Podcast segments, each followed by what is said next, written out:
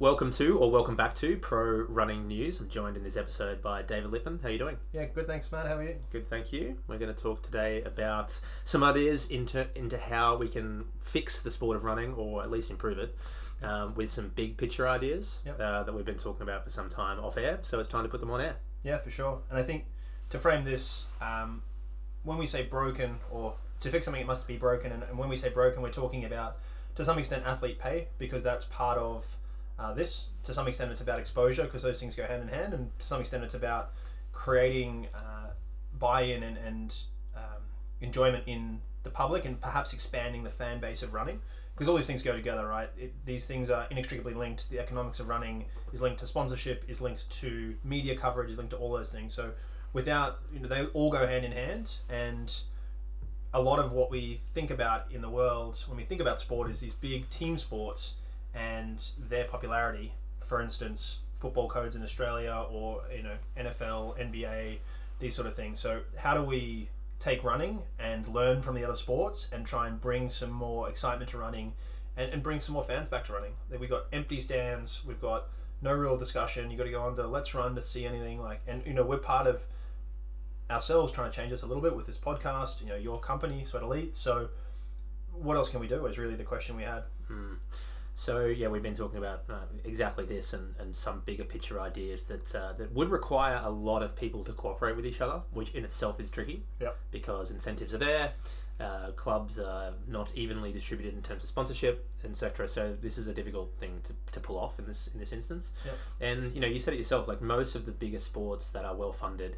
Uh, most of them are team based. They're not all. You know, we can take the examples of boxing and golf that aren't, but they're very different because when you watch boxing and golf, there's so many more. Well, one, you know, it changes constantly throughout. Whereas a running race, Yeah. especially when we're talking about a 10k onwards, it's often, you know, one pace. Uh, there's one pacer, two paces trying to break a world record. It doesn't really. I mean, I've, I've said to a lot of people lately that I've been really enjoying watching the triathlon lately because it changes constantly throughout the race. Someone Yeah. comes off the front of the swim. They'll then go backwards in the bike. They'll Yeah. get off the bike. They'll be cooked. They'll go backwards. Someone Yeah. will fly out the front of the run. You know, Yeah. Morgan Pearson did that at the uh, at the recent uh, grand final of the triathlon in Abu Dhabi. Yeah. So you know, there's all these aspects that make running a little bit more difficult to make interesting. Yep. So um, yeah, let's talk about how we can maybe maybe make them happen. And like I said, Yeah. these, these are very big picture. Yeah. for sure. And I think one of the other aspects that um, creates excitement uh, and, and where running struggles is that, uh, and football is the perfect example, soccer, if you will, um, and the World Cup has been on. The fact that either team could win makes it exciting, and Yes. it can frustrate people when you have a much better team and you lose. For instance, in the first round, saw Argentina lose to Saudi Arabia. That's a huge upset, and you know Argentinian fans hate that. But as a neutral fan, or as a uh, you know fan of the sport, or as a fan of Saudi Arabia, obviously you're really excited, and you just don't really see that in running uh, because it's pretty metronomic. It's kind of like this is the pace I can hold, this is my threshold. It's a, it's a bit of a physiology problem. The exceptions being cross country, of course, uh, where you have real races, or some of the world marathon majors where there are no paces and it's a, a more technical course. And part of the challenge, we're kind of a we're sort of stuck, and maybe swimming's influenced us a little bit. We're kind of stuck chasing times. We that's what people want to see, but also when you actually watch it, like if you watched Kipchoge's Berlin Marathon, like it's not that exciting. Mm. Uh, or maybe it is because he's maybe going to break the world record, maybe he isn't. But it's kind of him running his pace, and then he just isn't anymore at one point, or Yeah. he is, and then he finishes. Yeah, exactly right. I feel like the introduction of GPS uh, technology has been so good for the sport, but then also in a way bad for the sport. Um, And when I say GPS, people are, be- are becoming more interested in times as a result of having their own watch and having their own tracking of of, uh, of of races. So I say all the time that uh, you know rewind to 20 years ago before GPS, or maybe you need to go back 30, uh, 25. It was a pretty different ball game Yep. running. People were mostly running to win. Yep. Uh, you know, there were still the people at the front that were trying to maybe go for national records here and there, but for the most part, it was pretty tactical affairs. Yep. And um, yeah, I guess uh, that leads us to the next point of, of looking at uh, of looking at something going on in the world right now that or has been going on for well since nine, since nineteen seventeen Yeah. over in Japan that we feel like might be the way forward. Um, so we're talking more specifically here about Ekiden. Yeah, and I, I think part of the reason we got to this conclusion is that there's a there's a couple aspects of it. that It's heavily supported in Japan. So let's let's be clear: is uh, when we talk about there's not a lot of support, people aren't really that interested. Ekiden is supported. It is people are interested in Japan. We don't hear a lot about it because a lot of the news comes out in Japanese. Uh, Not a lot of uh, people who live outside of Japan speak Japanese. It's a difficult language to learn. So those sort of aspects mean that it uh, it can be a little bit hard to pick up on. But the culture around it is really exciting, and the it's just it's a great. There's people, there's sponsorship, there's obviously media as a result, uh, and there's a lot of support. So you you've had some experience there. Talk I us have. a bit more. So just pre-COVID, uh, my colleague Tate and I went to Japan for three and a half weeks and did a little bit of uh, research. We, we actually found a brilliant uh, article by Tempo Journal just that was just released before we before we, we went there um, fr- from a guy from Tempo called Ryan Sterner who, who went over there and, and basically spent a few weeks with the with some of the corporate teams and university teams there. And he wrote an article all about it and, and we'll, we'll, we'll reference that in the show notes as well. But um, yeah we, we learned quite a lot. We learned that uh, as you mentioned one of the challenging things to, to here is that in Japan the language is uh, is all Japanese. Um, very few people in Japan speak English. Um, when we look at our YouTube channel, we have almost no uh, YouTube channel. That is, we have almost no Japanese visitors. It's very low. But when we put the Yuki Kawauchi video online, that was in Japanese with English subtitles, it was mo- it was a huge Japanese viewership. So that was just because it was in Japanese. Um, the, the, the, the language was. Yep. And so, you know, we can't even really watch the Ekiden uh, and understand what's going on. Yep. Because it's all in Japanese, because that's how that's that's just their culture and their Yep. and their and their um their, their setup there. So yeah, back to our trip. We went there and did a little bit of, um, of research with a few university teams. We wrote a few articles about Mhm. about the experience. We'll put them in the show notes as well. But ultimately, we learned that Ekiden is the is the big grand final. Yep. Uh, there's a few races that happen throughout the year that are pretty important. Um, there's there's two leagues here too. Well, there's probably more than two, but the two big ones are the University League, Yep. uh, which is big, but then the corporate uh, team league is bigger. Yep. Uh, and that's Ekiden from from what I understand is it features both. Yep. Uh, I, I could have that I could have that wrong, but I'm, I'm fairly sure that they have both of those uh, d- those divisions there, the University League and the, and the corporate league. And it happens in the first week of January every year and it's basically a road race. For those that don't know, some some would know this. Um, it's a it's a road race where it's, it's a relay uh, between different teams. And I heard a statistic that roughly a third of the country watch Wow. on TV, Wow. which uh, I- don't know what Japan's um, population is, but that, that that's a lot of people watching. I mean, even if you just use a third, like there are not. I mean, okay, maybe the Super Bowl, maybe the Olympics, maybe the Football World Cup, But I don't think the Olympics would have that. yeah. high. But I mean, like the Super a th- Bowl probably would. a third US. of know a third of the country watching it. That's insane. Yeah, yeah. You So know. they've, they've they've managed to build it up to be an enormous deal there, and as a as a result of that comes sponsors and comes teams and comes money and comes good situations for athletes. Yeah, and media So- as well, right? So, yes, we're a bit biased. Sort of, I don't know if I'd consider myself running media. You definitely are, but um, once you have good competition with eyeballs, you have interest, and that is its own thing, which then drives more interest, right? So there's these talk, you know, you would see these, these full channels of it in the US and Australia, um, of just discourse around the sport, talking about what's happening, who's injured, who isn't, uh, you know, what about this tactic, what about this thing that happened in social media based in the sport, like whatever you can want, debate shows, who's better, all this stuff. This is a huge industry. There are full channels of this, uh, and none of that exists in running. I mean, you could argue maybe the Let's Run forum uh, is something similar, but uh, imagine if you could bring that to life and have people who really understand and, and really take points of view and debate it, and think about what that would do for the sport and the the eyeballs and the who companies would want to be involved because they want their athletes talked about because then they're associated with something. Then people find them on social media and go from there. So it's a bit of a rising tide lifts all ships here. Is we need to generate some excitement so that there's some media, so that there's more excitement, so that there's more media, and we sort of spiral up that way. Yep. Um, and I think part of the challenge we have is that there are no real heroes in running. Like Mm. Kipchoge's probably transcended it a little bit, uh, but I mean he doesn't have a rival. Uh, you could argue Kenenisa Bekele is a bit of a rival, but they've never raced, and it doesn't look like it's going to happen. Uh, and it's it's just so hard. You need to have, and, and the other challenge with running, aside from maybe an Ekiden format or shorter races, is that it's hard to do back to back, week in, week out. You Mm. know, if it's marathoning, you're talking about probably six months between them, so you don't get that many. So that's kind of how we got to the point of in a mixture of Ekiden and also the infrequency of racing is probably a teams type of format. Yeah. Um, and then there's an argument. Okay, well we have teams. We've got an NN running team, and it's like yeah, but that's more a management group than it is a team, right? They don't compete against anybody. There's no, you know, uh, Adidas equivalent that they can compete against. Imagine if you had that, uh, an equivalent that they would be racing against, and you would have these head v head things. And we saw a little bit of this during COVID. Had a couple of these races that were put on, and recently you mentioned um, Sound Running put on a cross country event that had what were traditionally uh, training groups, right? People like Tinman and people like OAC, where historically you had groups like Brooks Hanson's, where if you were a Brooks athlete, you would go train with them, which is great. But we need to see these teams competing. Yeah, exactly right. Yeah, I was I was uh, I was very interested in the sound running cross country event that happened uh, a couple of weeks back now, where yeah they essentially had a cross country race where it was a point system. Um, from what I understand, it was uh, you know one one race.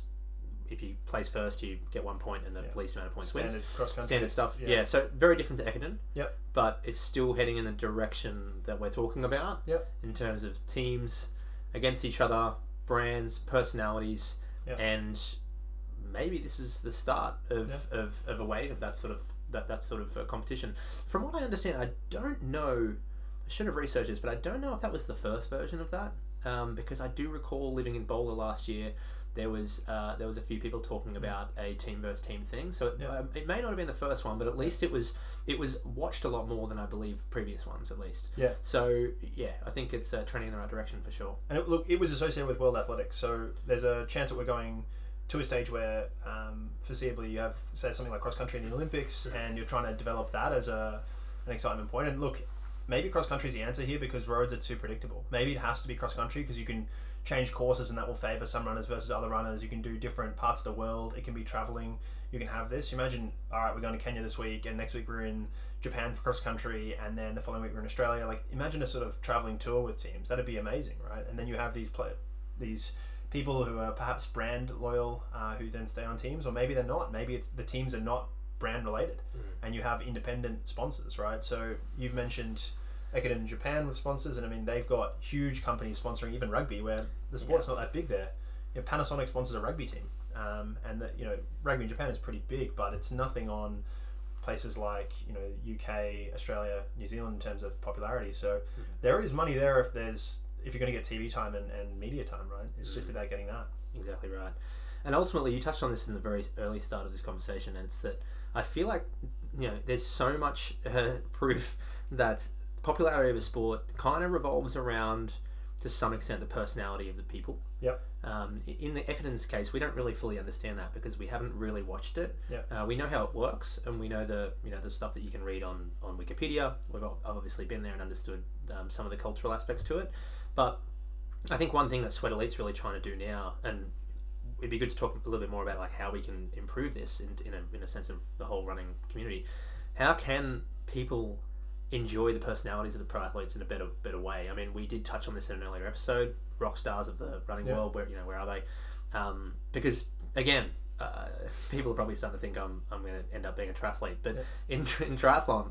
There's these Lionel Sanderses Yeah. and, and Sam Longs and uh, Gustav Idens that are just so uh, almost in a way they're like addictive personalities. Like Yep. uh, Lionel, I watch every time I see that notification pop up. Lionel Sanders new video. I drop what I'm doing and I watch it. Yeah. Whereas runners, I don't really have anything like that. So I think that's going to help a lot. To um, ultimately, you know, you have to think how do you do that? You can broadcast that either via via Instagram, Yeah. via YouTube, via podcast. Yeah. Um, but ultimately, I, I do think Instagram and YouTube are the big ones because Yeah. it's visual as well. You can Yeah, yeah. actually see them.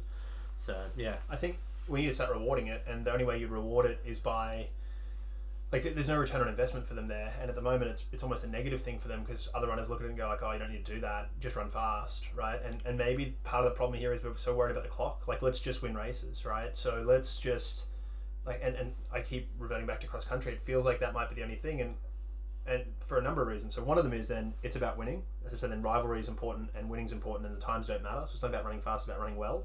And then you'll have rivalries, and you'll have smack talk, and people will go at each other, and you'll have these personalities, and they'll be rewarded because they'll have more fans there, and that will make a big difference because having fans on a cross country course is helpful to you.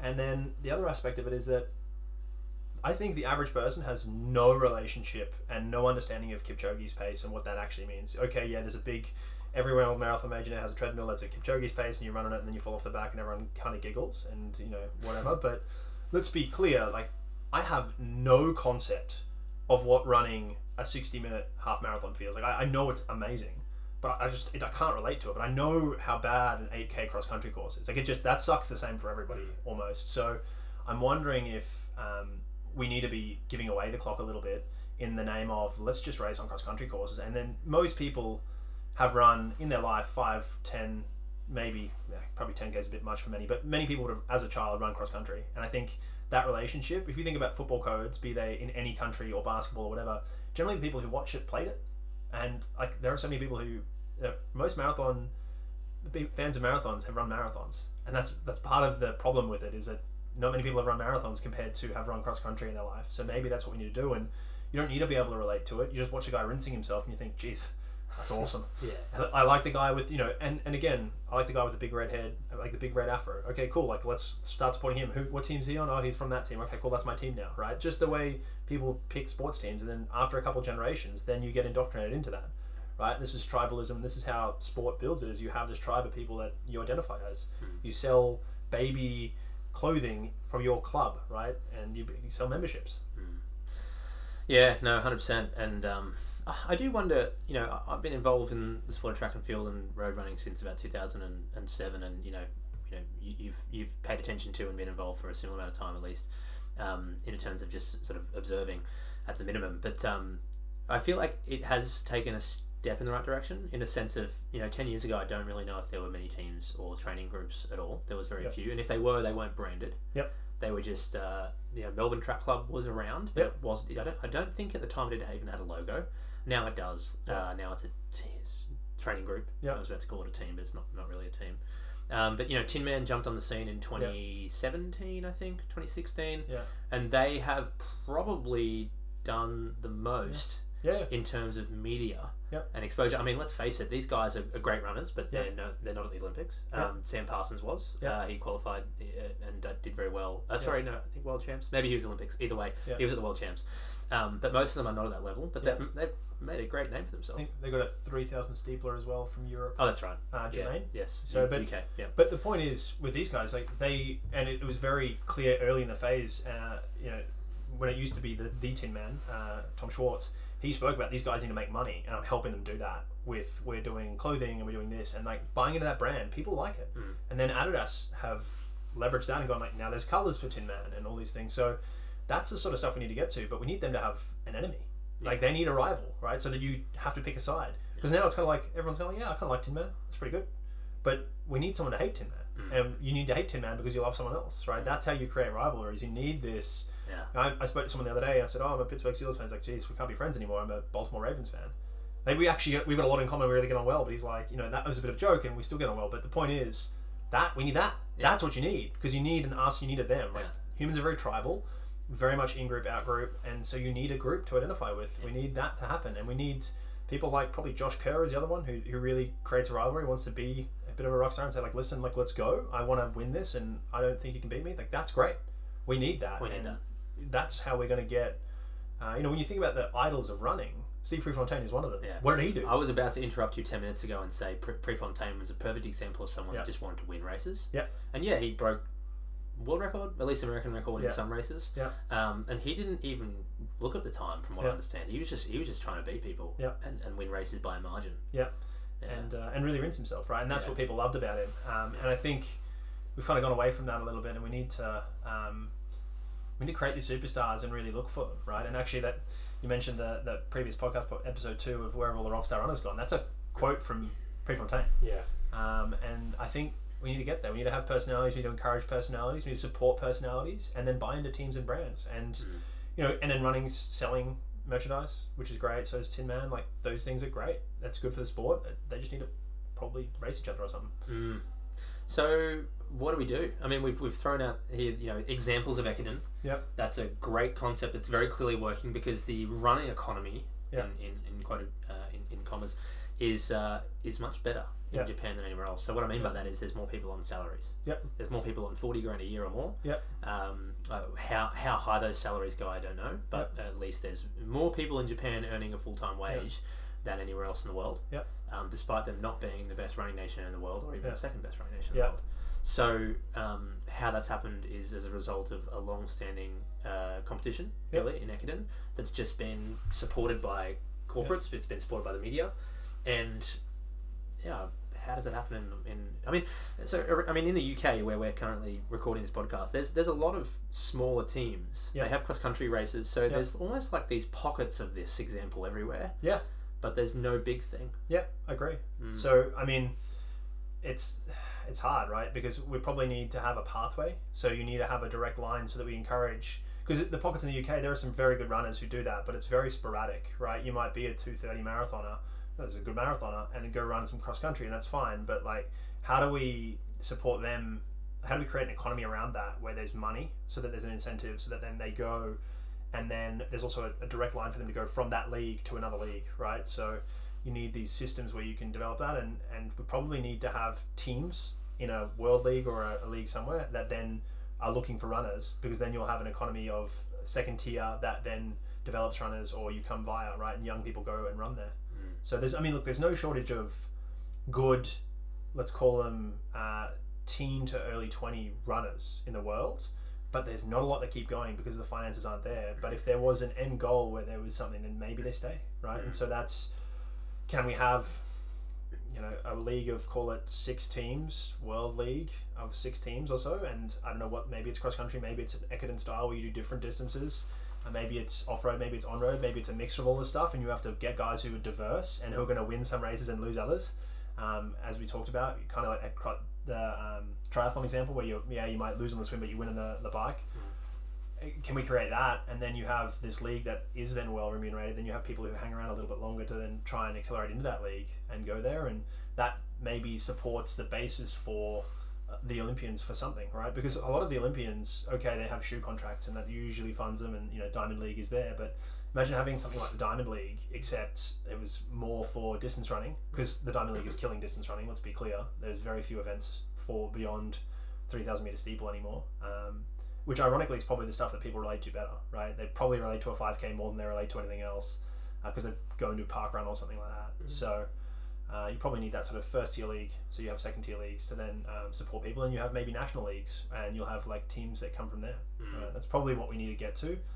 That's a, that's a very big goal, um, but the answer is probably we need four to six teams supported by companies or multiple companies that create a team, and then you sort of fund those athletes and, and go from there. Mm. I feel like one thing that's fascinating me about how Japan have been able to do this is, from what I understand, there's not. Please, if, if this is incorrect, I'd love to. I'd love to hear in the in, in, in via our website if this is incorrect. But I don't believe there's a lot of behind the scenes content there in terms of what like what Elite does. Yep. Um, you know, we are planning on heading over there next year to do a little bit of that with the teams, which is um, TBA and uh, still being planned. But I think in in Eu- in Europe, in the US, and Australia for that matter, there's a lot of potential to do that. Yep. Um, but it just it, it sadly it really really does boil down to money. Yep. And a lot of these teams, so Tinman have been so successful in their in their economics, Yep. in their financials, that they're able to hire people Yep. to do that. And how they did that off the bat, I don't know. I think it was as a result. Please, again, not hundred percent sure. I think Drew Hunter uh, set that up properly, Yeah. and it got Adidas to jump on board with a budget Yeah. for them, and that's how to do it. That's exactly how to do it. Because the reason why people don't have YouTube channels is because they don't have a budget for it, or they don't feel that it's worth it. But heavily biased Yeah. here, but I believe that's the way forward. Um, because if you rewind five, six years ago, almost no one had a YouTube channel, and now it's quite a lot. So I think that that trend is is there. But um, yeah, I do think that there's uh, there's definitely a lot of scope for brands to hire a media person or a media team, small Yeah. media team, to boost them, and then hopefully go back to what you're talking about with the event and it, it Yeah. sort of drive the content towards that event because sure. watching a build up of, of workouts and video series leading up to an event is is, is so is, is the key, right? That's Oh, for like, sure. Yeah. And I think getting to know the personalities, right? You need to buy into stories, like humans buy into stories. So you need to have that there, and you need to know the story. Um, I think it doesn't even need to be as um, extravagant to start with. Like, there's never been a lower barrier to entry for the media, right? You need two blokes with a laptop and a, and a microphone for a podcast. You need uh, somebody with a, an iPhone at a training session, to, and then some editing software to, to create a YouTube video. Like you, you can, the barrier's never been lower. I'm sure there are college teams, these sort of things, where you can really, uh, you've got people who are learning, and it's it's good for them to learn. They're an intern, and you just go for it. Like you could easily get some of that content going, and then there's you just create for yourself. Like buy like spend time talking to your fans. Stephen Scullion's a great example of somebody who's got a really dedicated tribe because he's really raw with them. He's really honest. He puts out some content.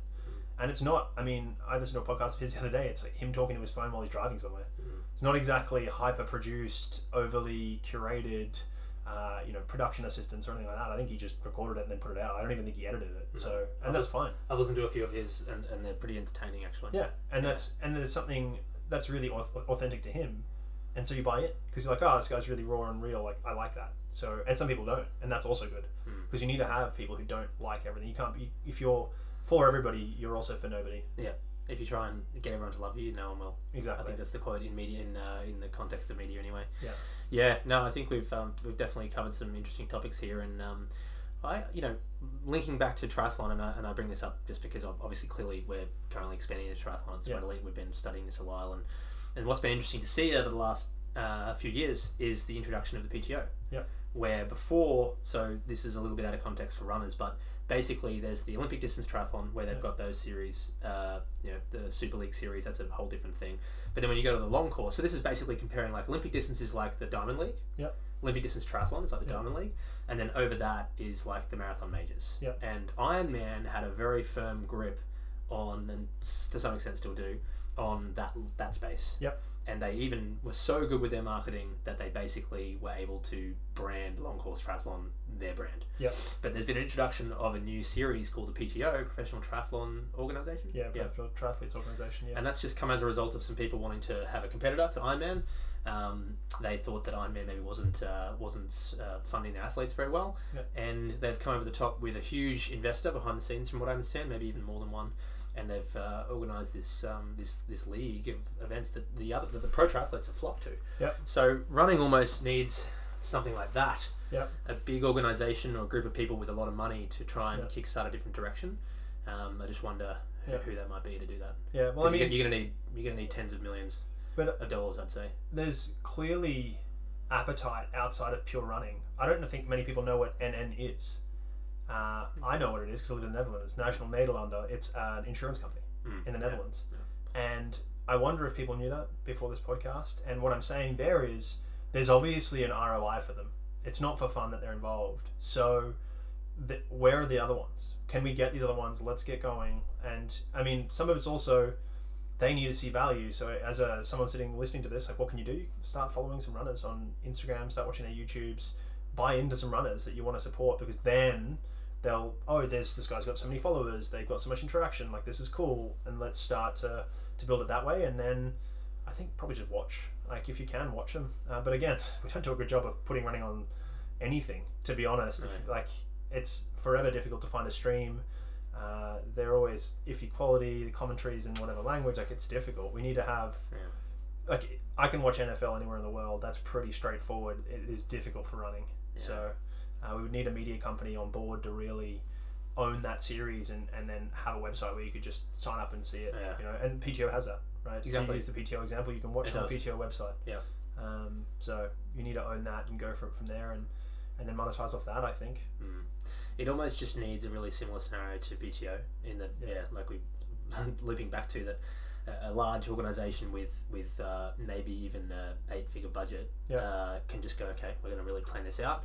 Create a series of events.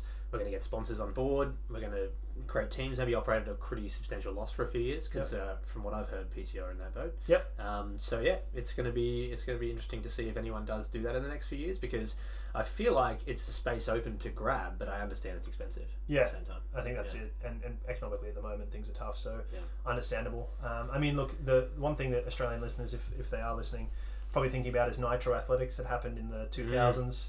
They took, I think it was the eight best. I mean, they had Usain Bolt come out, but they basically took some of the best um, athletes around that they could get their hands on and split them into even teams, and then they had a competition, an athletics meet, basically, uh, which was great for track and field. Um, again, I think a lot of people really struggle with track and field because they're not, unless you've really done it and you're a real fan, you, you struggle. Whereas I think something like, uh, you know, I keep harking back to cross country and Yeah, 10K, half yeah, something like that. You could do those distances and. Maybe the key is it can't actually be marathons because one of the things with marathons is it takes a lot out of you. So it probably has to be shorter events. Um, relays are great because you know relays create drama.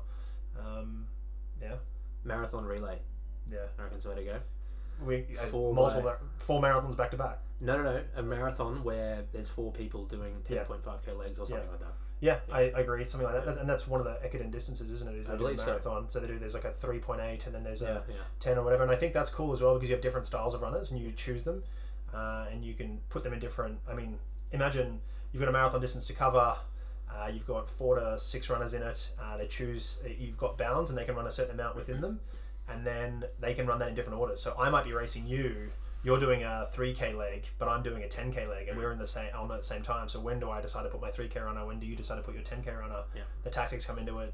You know, all these things. That'd be We need that. We need, we need more. We need something Yeah. like that for sure. Yeah. Cool.